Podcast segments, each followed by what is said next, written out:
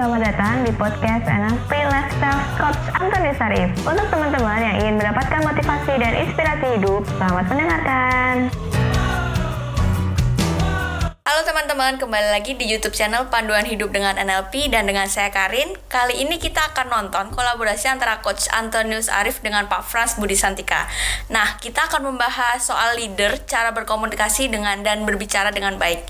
Gimana sih videonya? Kita simak yang berikut ini ya. Sebelum Anda lanjut nonton video ini, silakan Anda subscribe, like, dan share kepada teman-teman Anda sehingga channel ini bisa bertumbuh. Oke, okay, bro, gua aku yes. mau diskusi, kayaknya lebih baik gue manggil gue lu aja deh daripada utang. Iya.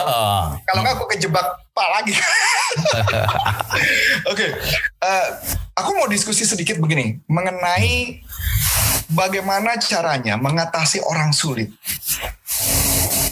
Ya, karena dalam komunikasi kadang-kadang kan sering banget menghadapi situasi orang yang sulit diajak bicara, yeah. orang yang rasa dirinya paling sok tahu. Dalam konteks kita ngomong hmm. konteks perusahaan, dalam konteks pekerjaan yes. tentunya kan ya, komunikasi. Apa yang mungkin bisa di-sharingkan? Hmm. Baik, orang sulit itu relatif ya, sulit itu tanda kutip. Buktinya dia masih punya teman, artinya dia masih asik bagi yang lain kan. Iya juga ya, masuk ya. akal, masuk akal, masuk Maka akal. Maka ketika saya ada niat nih, saya mau menaklukkan orang itu demi kepentingan apapun lah. Yang paling sederhana demi kepentingan gue mau jual produk sama dia. Okay. Tapi dia orangnya tipe toksik misalnya. Ya, ya, ya. Ya, maka konsep atau label toksik itu dibuang dulu. Kita netral gitu ya, hmm. tabula rasa. Tanpa pretensi apapun, tanpa tanpa prasangka apapun, tanpa label, tanpa apapun, tanpa label. Nah, prinsipnya begini, setiap orang kan butuh hidup, setiap orang melakukan mekanisme pain pleasure ya, menghindari sengsara, mencari bahagia. Pertanyaannya, bahagia dia apa? Contoh, ada tipe orang yang katanya tipe nyus, bukan nyusahin ya, tipe nggak enak, nggak asik gitu, yaitu uh, tipe manusia segala bro namanya. Okay. Segala. Pertama, segala tahu. Hmm. Jadi ketika ada orang cerita, eh ada info baru gini, oh gue udah tahu tuh gini, oh dia nambahkan lagi. Dia segala tahu lah. Orang ngomong gadget dia tahu, ngomong N L P dia tahu, ngomong sales dia tahu, segala tahu. Kedua, segala punya. Eh gue punya handphone baru loh, ah cuma gitu, gue punya yang ini. Gitu. Segala punya. Eh gue baru nyobain motor baru. Berapa cc? Ah motor cc gue lebih gede. Ah, segala punya. Gitu ya. Itu tipe ciri yang gak asik. Tipe ketiga, segala pernah. Oke. Okay. Dan ini bisa blend jadi satu dan menjadi semakin parah. Gitu. Segala pernah. Oke, okay, maksudnya begini. Misalnya, eh gue waktu ke Raja Ampat, wah bening banget ikan ya, ikannya di laut bagus-bagus. Ah gue pernah tuh lima tahun lalu gue ke Raja Ampat. Ke Komodo, gue pernah digigit komodo. Gitu. Ya kira-kira gitu ya, dan masih banyak segala lainnya. Jadi intinya ternyata orang itu pada dirinya rapuh. Hmm. Lalu dia pengen kelihatan lebih hebat dengan cara menginjak orang lain yang kelihatan hebat. Hmm. Jadi misalnya, gue pernah ke Disneyland. Ah, lu baru sekali Disneyland, gue udah dua kali nonton Disneyland. Gitu. Jadi pokoknya mau kelihatan lebih hebat. Nah, ya, ya. Jadi di balik itu kita cari tahu ada apa dengan dia. Oh dia rapuh. Jangan bilang bahwa kamu rapuh, karena itu artinya kita menunjuk titik lemah dan dia akan rontok. Rontok berarti dia relasinya rontok dengan kita, menjauhi kita, membenci kita. Nah apa sekarang goal kita apa? Saya mau menaklukkan hatinya, saya pengen berteman dia, syukur-syukur nanti saya bisa membantu dia jadi orang yang menyenangkan.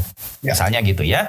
ya. Maka jangan injak titik rapuh, tapi bangun relasi dengan titik kuat dia. Titik kuat dia apa? Oh dia jago ngomong. Wow. Terus apa lagi? Oh dia kalau mengenai orang jago banget. Oke, dari situ masuknya. Bangun relasi dengan keunggulan dia, karena di titik itu dia confident. Baru kemudian tanya, eh bro gaya lo begitu emangnya nyaman? Nggak juga sih, banyak orang mau jauh dari gua. Masuk. hmm. Jadi pada dasarnya hmm. ya kita nggak bisa ngeritik orang sebelum dia sadar bahwa hal itu kelemahan dia. Cover. Ya, cover jadinya kan. Yes. Ketika tiba di titik bahwa gue rapuh bro, tolong bantuin. Yes, di titik situlah kita masuk. Kalau selama dia gak pernah buka pintu, ya jangan bongkar pintunya, jangan jebol. Masuk. Karena yang terjadi malah kerusakan. Nah, ini ini, ini menarik nih, ini menarik nih. Saya jadi gatel nih, Bro. Gue pengen nanya. Ya, kalau kalau ngobrol dengan Bro Frans itu selalu banyak aja jadi ide yang muncul. You, ya. Jadi banyak hal yang menarik buat saya, walaupun saya seorang trainer dan coach, saya tetap aja menganggap Bro Frans ini adalah orang yang knowledgeable dan benar-benar mengerti apa yang dia bicarakan. Dan you. Memang Anda lihat sendiri ya, teman-teman ya, bahwa ketika berbicara pun beliau tertata dengan rapi tentunya ya. Karena saya pernah uh, bekerja sama dengan beliau mengadakan sebuah event, beliau benar-benar siapannya di atas rata-rata. Saya kalah, saya nyerah, saya nyerah. Oke bro, ada satu pertanyaan nih gue nih bro. Ini mungkin pertanyaan yeah. terakhir bro. Kalau misalkan seorang, kita ngomong, walaupun kita dalam sudut N L P, kita tidak pernah percaya dengan konsep D I S C atau sejenisnya kayaknya. Yeah. Ya, karena hmm. memang pada dasarnya kita tidak boleh mengkotakkan orangnya bro. Ya bro ya. Nah yeah. pertanyaanku adalah, seandainya atasannya dominan, drive tinggi, bawahannya yeah. dominan bro. Bagaimana seorang seorang atasan mempengaruhi bawahan yang sama-sama dominan bro?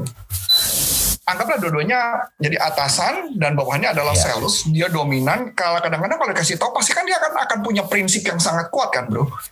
Iya. Yeah. Nah, oke, okay.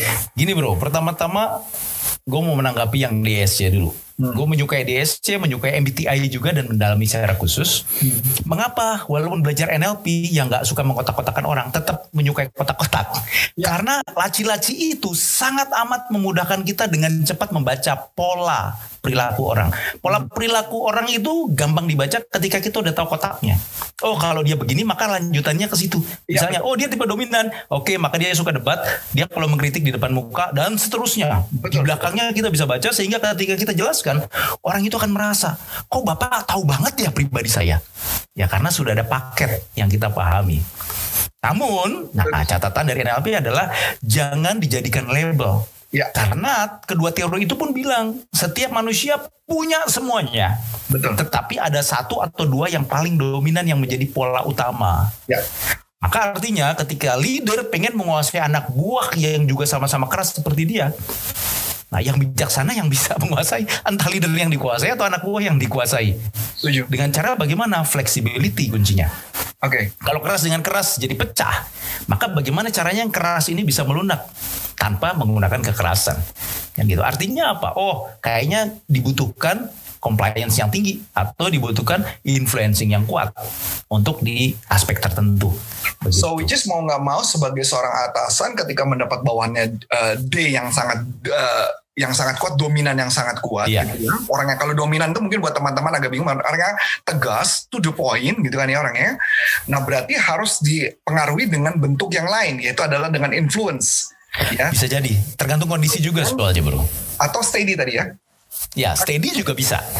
Jadi okay. sebetulnya dominan itu bisa dikendalikan oleh compliance dari sisi tertentu dengan detailnya sehingga si dominan merasa dibantu untuk mencari jalan yang benar. Karena dia tuh mikir pendek, maju aja. Oke, okay. Compliance itu artinya analisa ya. Ya, tipe orang yang sanguin. sanguin. Eh sorry, sanguin melankolik. Melankolik. Uh, kalau buat teman-teman mungkin nggak bisa kebayang bro. Jadi mungkin gaya tipenya adalah orangnya agak lebih sedikit detail gitu ya. Detail, teliti, teliti. Berpikir panjang, perencanaan kuat, perencanaan. Bahkan lebih baik nggak kerja daripada rencana nggak sempurna. Oh oke, okay. Itu compliance ya? Compliance. Oke, okay. Kalau steady? Steady tipe pengalah, cinta damai, ya cinta tipe damai, di belakang, orang. Tipe orang yang sangat setia, sabar, pendengar yang baik, tapi juga pendendam kalau disakiti. Dia nggak bisa ngomong, iya nggak nggak berani konflik. Betul betul. Beda sama nah, satu lagi, hmm. I. Inf- I influence itu tipenya ngomong duluan baru mikir, heboh, ya kadang nggak tahu malu. Kadang suka humor, bisa jadi bintang pusat perhatian ketika berada dalam kumpulan orang walaupun dia orang baru. Hmm. Karena dia memang punya apa ya dorongan untuk menjadi bagian dari banyak orang dan tanpa sadar dia menjadi somebody dalam kerumunan orang itu. Kenapa dia bisa somebody? Semakin dikerumuni orang, dia semakin berenergi. Jadi tipe dominan dan tipe influence itu kalau dalam keramaian energi berlimpah. Sementara nice. Tipe compliance dengan steady sendirian dia eksis.